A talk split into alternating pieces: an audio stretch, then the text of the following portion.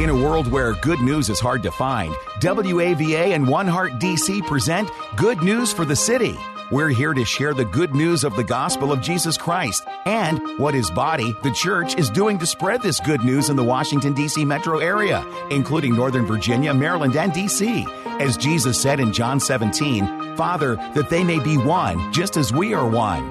Welcome to Good News for the City. It's the gospel, the gospel that makes a way.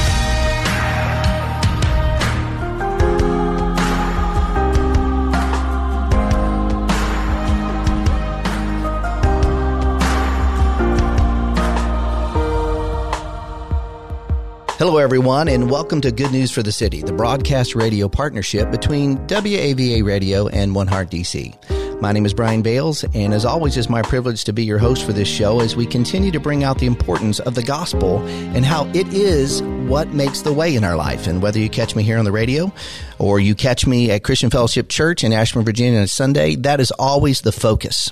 Now, longtime listeners of the show know that from time to time we open the show with a scripture verse. And once again, we find ourselves doing that again today as we listen to the book of 1 Samuel chapter 2. And it's, it's a prayer from a woman named Hannah. And this is what she said. 1 Samuel chapter 2 verses 1 and 2. And Hannah prayed and said, My heart exults in the Lord. My horn is exalted in the Lord. My mouth derides my enemies because I rejoice in your salvation. There is none holy like the Lord, for there is none beside you. There is no rock like our God.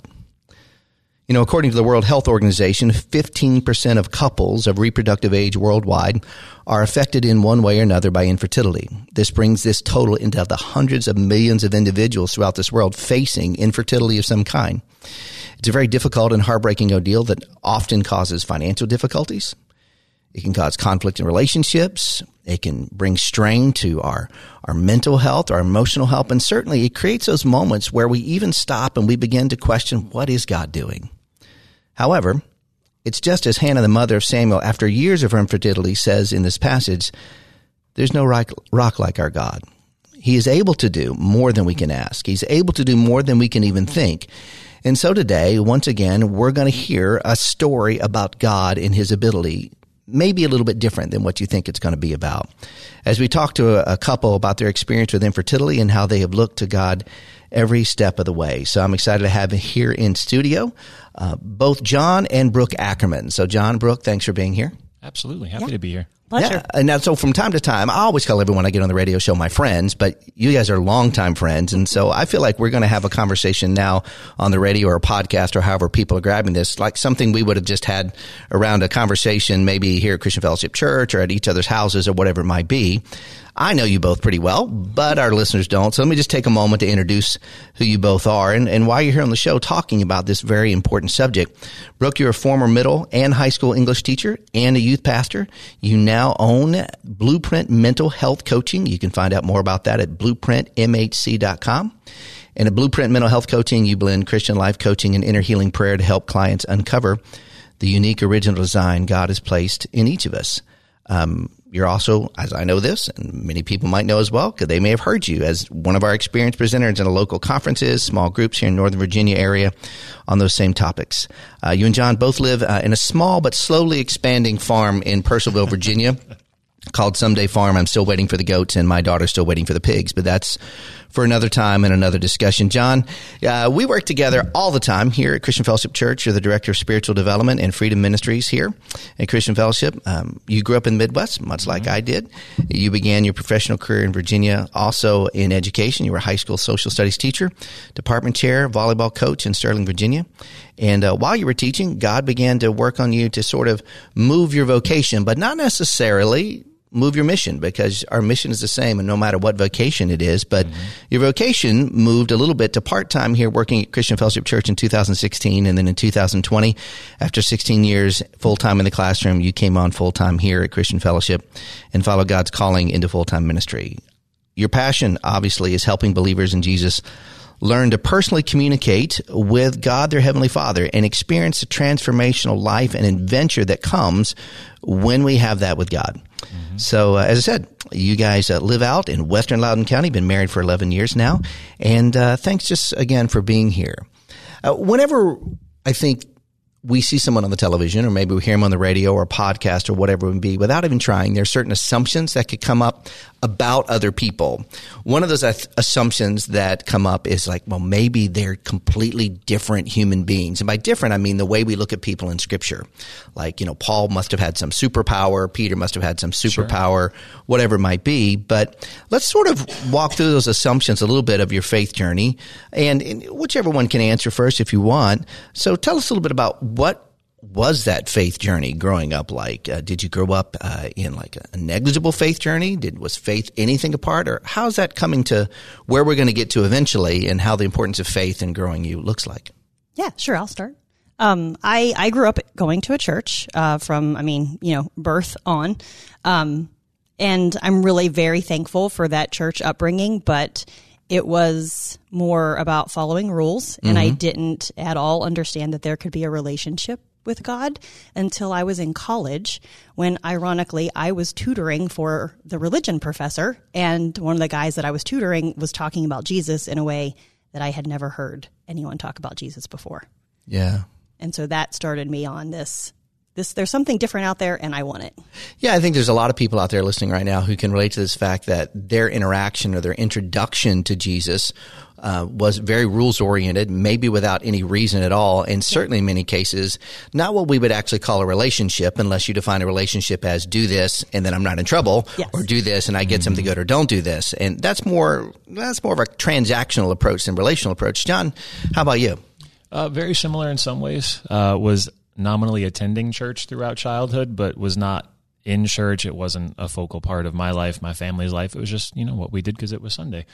Um, and then about halfway through childhood, Sundays became fun days and church became optional and staying home sounded like a whole lot more fun. So that was life uh, pretty much all the way through college. And then it was one of those defining adult life moments um, that suddenly made Jesus very, very real and very, very necessary for me. Mm-hmm. Um, and yeah, that that was the beginning of a life that I never recognized that was available and that I never thought, frankly, that I wanted. But I wouldn't trade for anything now. I love how you say that defining adult moment. Uh, I think we all have those moments where we can look back and we may, not recognize them in the moment. We can look back and go, God really used this moment. Sometimes that moment is beautiful. Sometimes that moment, at least from our perspective at the time, is, is very ugly. But yet God doesn't waste any of that to, to grow us if we allow and lean in. And in many ways, certainly as I know a deeper part of your story than maybe our listeners know, it, it was something that God uses and began in many ways to prepare. I think we look at scripture, the Old Testament, Abraham didn't get to the point where he was really like, hey, let me sacrifice Isaac willingly. Yeah. It didn't just happen in a vacuum. There was a lot of faith growth that brought him to that. And that's true, I think, for all of us, and especially what we're going to talk about today in the faith that you both have in the midst of something that you deeply want from God, but God has not said yes to yet, mm-hmm. right? So, how did the two of you wind up meet? You, you got married about 11 years ago. You're a couple, right? And then what happened then? You know, you get married, you have goals, you have whatever it might be. Children was obviously uh, something that uh, was there, and it hasn't happened yet. Talk about that if you would. Yeah. So the uh, the defining life event for me, where Jesus became real, was the end of my first marriage, mm-hmm. and Brooke actually had a similar experience with her first marriage, and so we found ourselves after that, um, and we found each other after that, and we sort of felt like we were behind ah, now. Okay. You know, the, the life plan that you have for yourself, we now felt like, you know, we're starting over and and so we're we're behind the curve. We got it we got to hurry up. And so, you know, new marriage, young marriage, you feel like we got some time, you know, kids can come a little bit later. Let's give ourselves time to be married. And we were feeling like you know, we're in our late 20s, early 30s. Like we got to get this this family show on the road. And so we were just we were open to the possibility of kids as soon as we got married. Mm-hmm. And it took about a year and and there was nothing happening. And so, you know, people give you lots of different advice. People always have advice on this topic. um, and sometimes very helpfully and sometimes less so. Um, yeah. But about that first, about the end of that first year, we got pregnant mm-hmm. and thought like, all right, everything's, everything's coming together. Um, and then unfortunately we, we lost that child. Uh, we had a miscarriage and that was really just the beginning of what has turned out to be a rather lengthy adventure um, and a rather lengthy and, and pain filled, but also hope filled journey over the last decade. So, Brooke, the name of your consulting company is Blueprint Mm-hmm. Mental Health, right? Coaching. I find it interesting that John just said plan. Mm-hmm. We often have plans. Another term for plan is blueprint, right? But discovering that sort of contradiction many times between what we knowingly or unknowingly have as our own personal plans and then the God who loves us more than we can ever imagine by giving us Jesus, his plan's not really lining up in, in that way. So I think for many listeners who themselves have walked through infertility, have walked through a miscarriage, or have I don't know anyone personally who doesn't know someone close who's been through that, whether it's a family member or a close friend. What did that look like for for you and for John over the next several years as you began to walk this journey? Like we were able to get pregnant, uh, and then now the baby's with Jesus, and so now we're not as much. Uh, I don't know if I'm asking the question well, but hopefully you understand where I'm going. Uh, yeah, I mean, you know, you you think like John said, you get married, you have kids, and everything goes according to plan. Um, and that obviously was not the case for us. And so, yeah, th- I mean, experiencing a miscarriage is, um, I mean, anybody who has experienced that, I, I, my heart goes out to you, and I know you know what that feels like. And anybody who hasn't, it's really hard to explain to someone what that's like. That kind of a loss. Um, but then it you know, only because God is God, he can use anything and turn anything into promises and fulfillment and redemption and making all things new. And there were so many times that I would, you know, go to him in prayer and in conversation with him and ask, like, you know, what was what was the point of that? What was the purpose of that? And now nothing. And I do not ever want a miscarriage again, but also nothing happening is its own unique difficulty as well. And every time he has said, I have a plan, I know what I'm doing, you just stick with me. Hmm. And at first, it was really comforting. And then it got really annoying, to be honest, um, because it started to feel mean. Sure. Quite honestly, if this, if you have a plan, then what is it? Why aren't you letting me in on it? Why aren't you doing it faster or, you know, whatever the things are that we want. Um, but it then, you know, after a long time and lots of ups and downs, it did come back around to feeling comforting and reassuring that he says, I have a plan. I know what I'm doing. Because honestly, if, if God had followed the plan that I wanted at various times in my life, I, it really would not have gone well. And so mm-hmm. I have learned over the years to to actually trust what Yeah. it is that He's up to. I appreciate you actually being pretty honest, uh, and, and I know you well enough. You're probably even backing off Oh, yeah. a little bit Yeah, of yeah, that. absolutely. Um, but you're highlighting this tension of what it looks like to trust God. Mm-hmm. It's not easy all the time, and it's it's good for us all to just confess that reality. John, for you, what are some of the tensions in your life as you were experiencing this through of what God was saying, and what even began to God began to call you towards? Um, and your situation at the time. Because I don't imagine at any point in this journey, when it first started, you thought, hey, maybe God would have me on the radio or a podcast encouraging other people. no one signs up for that. No, not at all. No, and and it's there's been so much about this journey that's that's been unexpected, both the good and the bad. Um, just how difficult, how painful, how excruciating this was um, for both of us together, but also for both of us separately, because we've definitely experienced this journey in different ways, and I, that's been true of anybody that we've been talked to who's had a similar journey. Yeah, for sure. It, it affects both of you, but it affects you differently. Um, you know, th- this has been man, I just blanked on the number. That's how long it's been. It, it's it's been almost twelve years for us, and there's no bow on this story yet. Uh, we're we're still very much in the waiting, and so in the midst of that waiting, you start to discover the things that you really believe about God. You start to discover the things that you really believe about how life is supposed to work. Um, you know, you had mentioned transactional earlier as how sometimes we relate to God knowingly or unknowingly.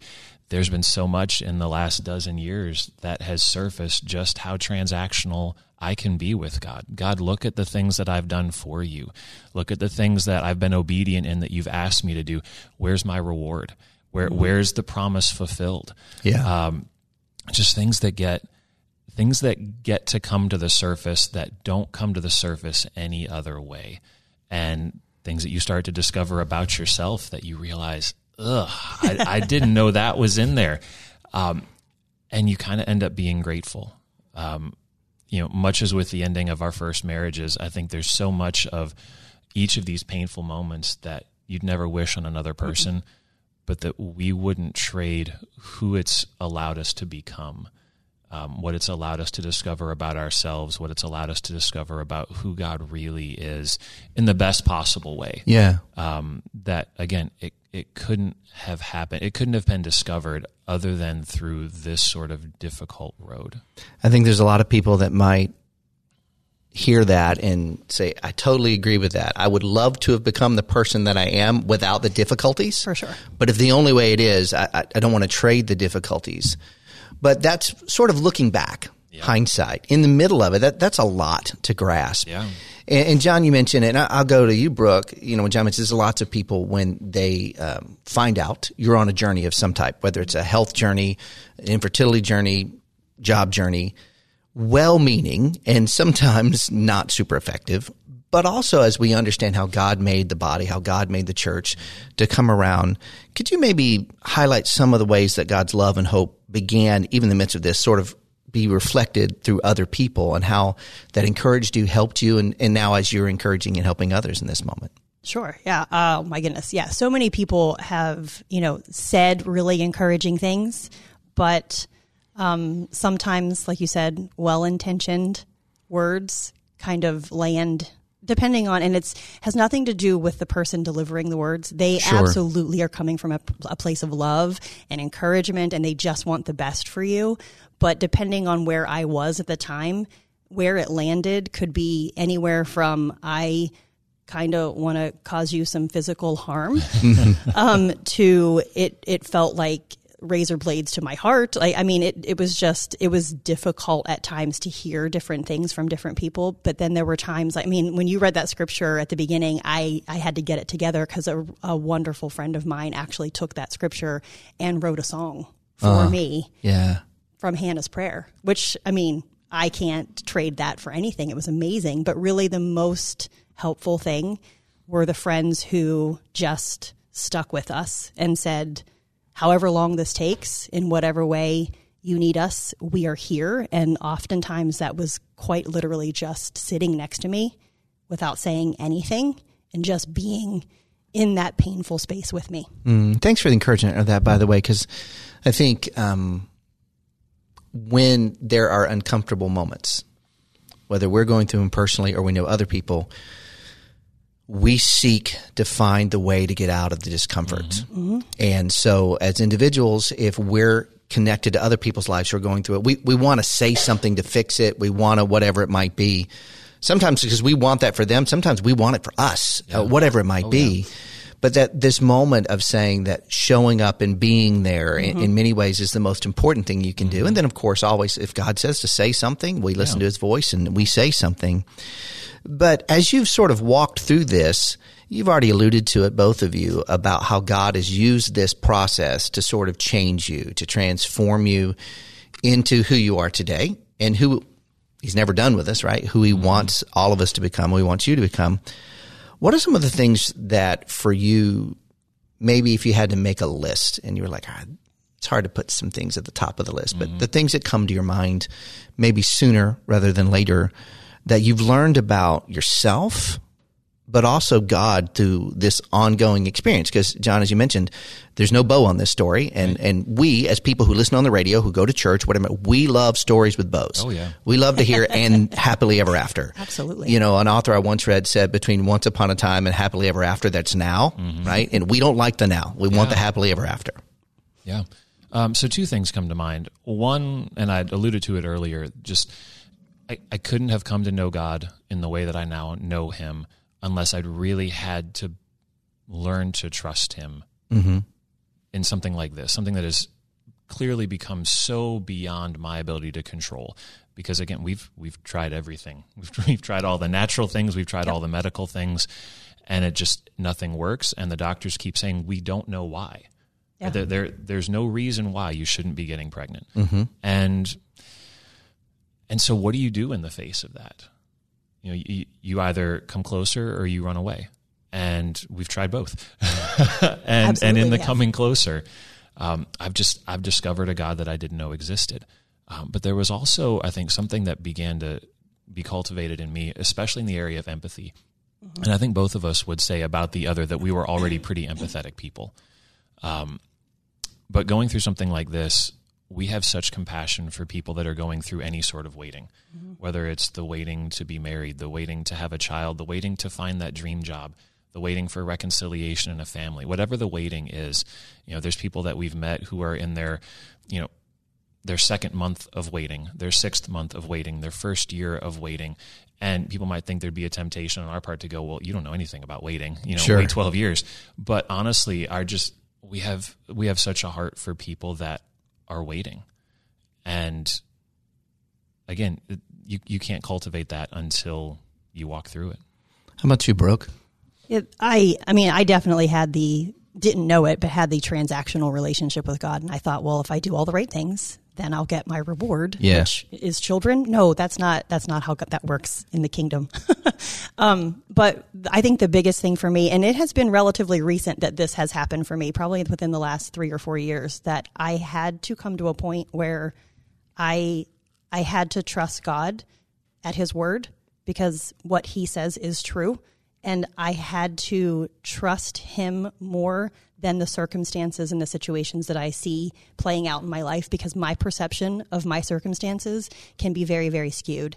And I had to come to a point where I said I trust you more God than what I see around me. And that was a very long and difficult journey and it sounds real easy to say it now but it, it, it took quite a lot of heartache and all kinds of other really good and really difficult things. But I'm I'm glad that that's where I am Yeah. right now. And you've already been doing this. Uh, it's just the nature of who both of you are throughout our whole time together. But one of the things we often like to do as we find our way near the end of the show is just take a moment because we know there are people out there who are listening right now or people um, who are going through what you've went through or people who know someone and they're going to take this podcast and they're going to hand it to someone and say, hey, you should listen to this. Would you take a moment to encourage someone right now who may be going through their own period of waiting, whether it's uh, infertility or whether it's something else where God said to wait, of what it looks like for them to trust and to persevere in the midst of it? Um, this one was really hard for me when people would say it, and it wasn't until I came around to my own experience with God that it finally rang true. But there is nothing wasted in the waiting. There is no, there's no. This is the point that I have to get to at the end, and I just need to hurry up and get there. There, that is that doesn't exist Yeah. in relationship with God. So it's difficult to stay present in the waiting when you just want to get there wherever there is Yeah. but stay present as as much as you can in the waiting. John, anything like that? Yeah, I, I think one of the biggest ones is don't minimize the difficulty. This is hard. However long it's been and whatever the topic is, this is hard. It's not supposed to be easy and you're not supposed to just glide through it. And so honoring the difficulty, I feel like whether it's in your own life or in the lives of the people that that you're you're connected to, um, it's supposed to be hard and it's allowed to be hard. And you're allowed to not like that it's hard. Yeah. Yeah. Yeah.